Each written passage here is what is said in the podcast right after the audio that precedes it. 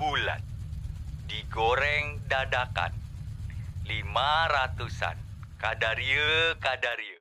Halo Fernando, jumpa lagi nih dengan saya Teguh Awe. Familiar ya dengan jingle yang tadi? Kita dengar tiap hari dan di mana pun. Bahkan lebih sering dengar ini daripada Mars Perindo. Jadi kali ini kita akan bahas rahasia bisnis yang lagi booming banget. Malah hampir di setiap wilayah se-Indonesia. Yakni bisnis tahu bulat.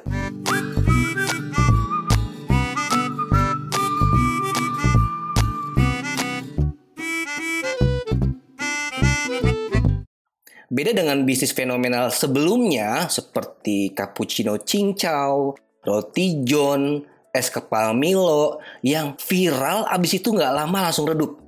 Bisnis tahu buat ini terbilang cukup lama eksisnya dan menjamur banget sob.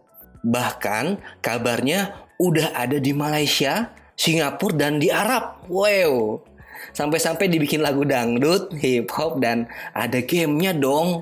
Yo, ini tahu bulat digorengnya dadakan harga lima ratusan kadari. Gila nggak tuh?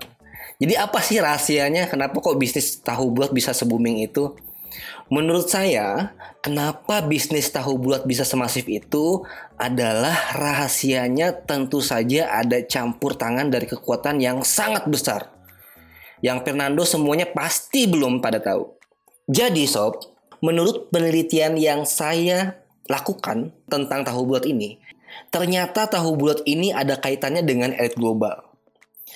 Sebuah komunitas yang menamakan dirinya sebagai Persatuan Bumi Datar adalah dalang dari hebohnya bisnis tahu bulat ini. Mereka membuat sebuah propaganda yang masif yang mengorbitkan tahu bulat ini ke seluruh penjuru. Tujuannya tentu saja untuk membangun stigma masyarakat agar semua orang meyakini bentuk bumi itu datar dan hanya tahu yang bulat. bercanda, bercanda, bercanda. Oke, oke. Oke serius. Jadi sebenarnya tahu buat ini sudah ada sejak lama sob. Dari Tasikmalaya tepatnya dan sempat pernah booming tapi nggak se-booming sekarang. Salah satu pemasok tahu bulat terbesar adalah PT ASEAN Nanjung Sejahtera yang terletak di Desa Muktisari, Kecamatan Cipaku, Kabupaten Ciamis, Jawa Barat.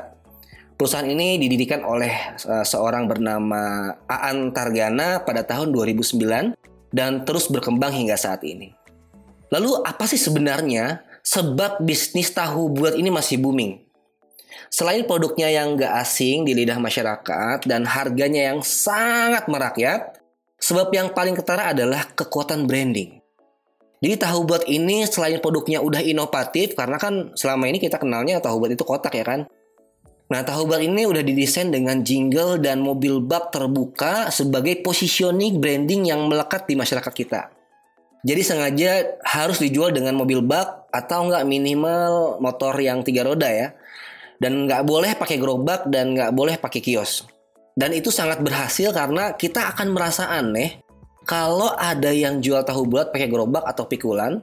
Karena yang biasanya pakai gerobak atau pikulan itu tukang gorengan. Mobil bak ini selain bikin distribusinya lebih luas dan menjangkau calon pelanggan, juga sebagai alat penyebar branding dengan jingle khasnya. Dan ini adalah yang di dalam ilmu branding disebut dengan Keyson. Jadi branding itu bukan hanya gambar dan tulisan, tapi ada juga Keyson. Nah, kita akan bahas tentang uh, Keyson ini lebih banyak. Sejak lama, sebetulnya orang jualan itu udah nerapin Keyson ini. Contohnya kalau ada bunyi seperti ini. Nah, menurut Fernando ini orang jualan apa? Kalau nggak jualan bakso, jualan mie ayam. Kayak gitu ya. Nah, ada lagi juga orang yang pakai suara botol kaca. Ya, suara botol kaca itu tanda tukang tempe misalnya. Ada lagi suara trompet bel sepeda. Net not net not gitu ya. Itu tukang somai biasanya. Kemudian ada suara alat musik tradisional yang dari Sunda yang namanya kenong. Tong gitu ya. Itu tanda orang jualan es kenong. Apalagi ada lagi suara kentongan kayu tukang cuanki atau suara uap yang bunyinya tut. Nah, itu kayak tukang putu ya. Dan sebetulnya masih banyak lagi. Nah, suara-suara itu udah menempati tempat khusus di benak target pasar dan proses ini natural terbentuk di masyarakat seperti para penjual tahu bulat ini sob. Maka nggak tepat kalau Fernando jualan kasur keliling dengan cara ngetok-ngetok mangkok kayak tuang bakso. Jadi orang bisa salah paham kalau uh, Fernando malah ngetok-ngetok uh, mangkok kayak tuang bakso. Oke, jadi pada podcast ini Fernando bisa menciptakan sendiri keson untuk branding bisnis Fernando semuanya. Buat promosi keson ini ke target pasar Fernando semua, sehingga orang-orang akan tahu betul kalau ada suara itu tandanya milik bisnis Fernando. Contoh ya, ini adalah contoh keson yang berhasil memiliki positioning di masyarakat. Kalau Fernando dengar, pasti tahu ini bisnis apa, jualan apa. Kalau tadi saya kasih contoh versi tradisionalnya, sekarang versi tukang jualan keliling yang versi modernnya kayak tahu bulat.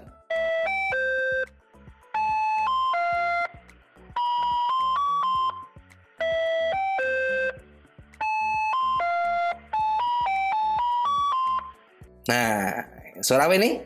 Ya, betul. Es krim walls. Ada lagi?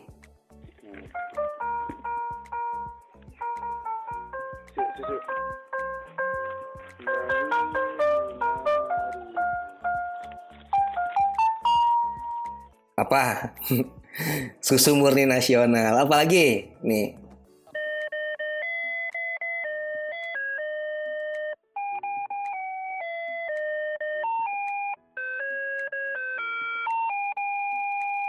Apa ini? Ya, betul. Es krim diamond. Paham ya? Jadi Fernando semua bisa bangun brand bisnis sendiri yang bisa bikin orang dengar suara itu udah pasti tahu oh itu adalah bisnis Fernando. Kalau usahanya bukan jualan keliling misalnya, kayak contoh-contoh yang sebelumnya kita bahas, Fernando bisa juga buat dengan cara mengucapkan slogan atau merek Fernando dengan sebuah nada. Contohnya, teng teng teng denet. Nah, ya. Itu kan sebuah pelafalan merek tapi dengan nada dan itu udah tahu banget kalau kita ubah dari pengucapan menjadi sebuah jingle orang udah tahu kalau itu adalah bisnis Tokopedia. Ya. Kemudian dari tenet tet Telkomsel. Dan yang terakhir contohnya adalah kopi kopi Torabika. Nah itu Fernando bisa buat sebagai alternatif untuk menciptakan keson branding merek Fernando semuanya. Oke, paham ya? Jadi rahasia kesuksesan tahu bulat adalah terletak dari segi brandingnya. Branding yang diciptakan oleh tahu bulat bukan hanya diferensiasi tapi juga posisinya yang melekat melalui jingle dan cara penyajiannya. Untuk Fernando semua yang ingin menciptakan branding ini sehingga bisa membuat bisnis Fernando lebih ciamik lagi, inilah tips untuk Fernando yang ingin menciptakan keson bisnis Fernando semuanya. Yang pertama, sesuaikan dengan target pasar. Jangan memberikan kesan norak jika produk uh, yang Fernando jual untuk kalangan atas. Dan sebaliknya, jangan over high class jika Fernando produknya targetnya adalah menengah ke bawah. Kebayangkan kalau Fernando jual tahu bulat pakai bahasa Jaksel, udah pasti akan miss branding banget. Yang kedua, konsisten. Jangan ganti-ganti keson dan selalu sematkan dalam setiap promosi produk Fernando. Dan yang terakhir atau yang ketiga, kedepankan value produk, bukan produknya. Contoh value produk pada tahu bulat adalah digoreng dadakan dan harganya murah 500 perak.